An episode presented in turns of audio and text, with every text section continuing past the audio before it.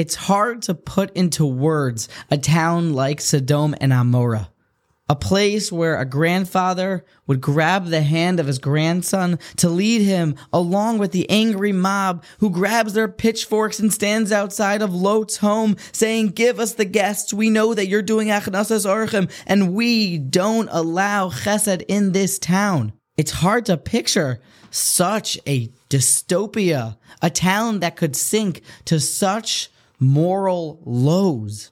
People so shallow and grotesque that you could breed with anyone or anything and lynch and murder at any turn and at any point. And in our parsha, we learn about this how terrible the people of Sodom were and how Avram Avinu still sought to save them and he prayed for them. Now I came across a medrash in Yalkut Shimoni, it's in Parshas Hazinu, on the pasuk of Zachar Yemais Olam Binu Shenos Darvadar. The medrash says it's in Tof Tof Kuf Mem Beis. Zachar Yemos Olam, remember the days of the world. Hazkiru Masha Asisi Bedoros Harishonim. Remember the first generations of the world and how the people of Noach's generation of the flood were so corrupt. Masha Asisi Ba'anshe Dar Haflaga. Remember Nimrod and his Tower of Bavel that he built up to wage war with Hashem and how evil they were. And lastly, Masha Asisi Ba'anshe Sodom Va'amayra. How evil and wicked the people of Sodom and Amorah were. So the Medrash actually says that we should strive to remember how evil these generations were, how low society can fall. And then the Medrash takes an interesting turn. Bino shenos dar vadar is the next words of the pasuk. You should contemplate the years of the generations to the generations. There is not a generation that passes that doesn't have folks, people that are as wicked as in those days. There is people like the Nimrod army Migdal Bavel people, people as shallow and as low and as morally corrupt as those of the inhabitants of Sodom and Amorah show up each and every generation. It's really a hair raising teaching. And if you follow the story of the Torah, you'll meet people like the likes of Esav, the deceptive archer, who always sought to impress his father, but really had evil intentions. Paro, the evil taskmaster, so stubborn in his ways and unwilling to change. How about Bilam, who would give up at nothing to curse the Jews, no matter how many impediments he bumped into. Then move into Nach and meet Yeravam ben Nevat, a completely corrupt, egotistical maniac who would stop at nothing to keep his throne. Meet Achav and Izevel, who literally tried to undo Avram Avinu's work by disseminating Avodah Zarah to the world. Menashe HaMelech killed his own grandfather, the prophet Yeshaya, and Nebuchadnezzar. All he wanted was to burn the holiest place on earth. Haman sought, as the Amalekian dynasty is, to commit genocide and murder all Jews. How about the evil Roman general, the malicious and bloodthirsty Titus Harasha? And you don't get the name Harasha for nothing. And if you follow all of the generations, you even meet people that you can't even utter their names, like Hitler Yamachshemo. It's still hard for us to put into words the evil that he committed and the barbaric nature in which somebody could just murder innocent babies amongst all of the other horrific and macabre tragedies that he caused. So the Medrash is kind of shockingly and penetratingly true. You see throughout the generations, kind of a depressing thing. Such horrible, wretched individuals. So inside of our boxing ring, we really look to one corner and see some horrible folks.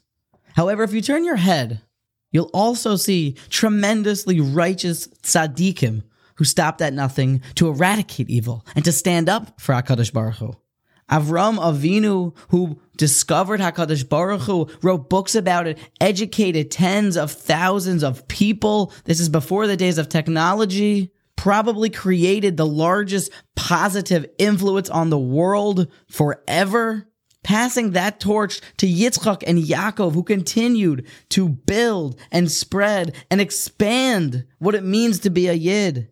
We meet Rachel Imenu, whose superhuman self-control was paralleled by none, a woman whose tefillos still protect us to this day.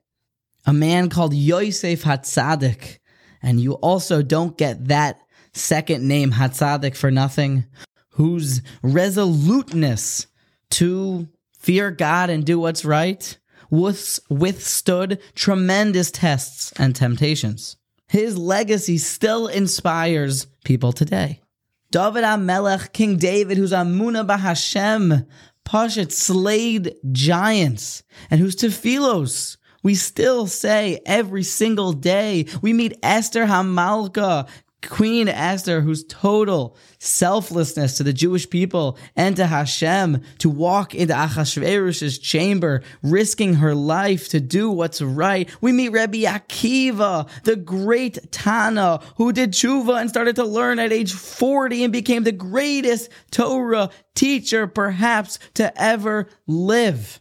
Ravina, Rav Ashi, Rashi, Rambam, Ramban, tremendous, titanic Torah influencers, people who made sure that HaKadosh Baruch Hu's Torah would live on.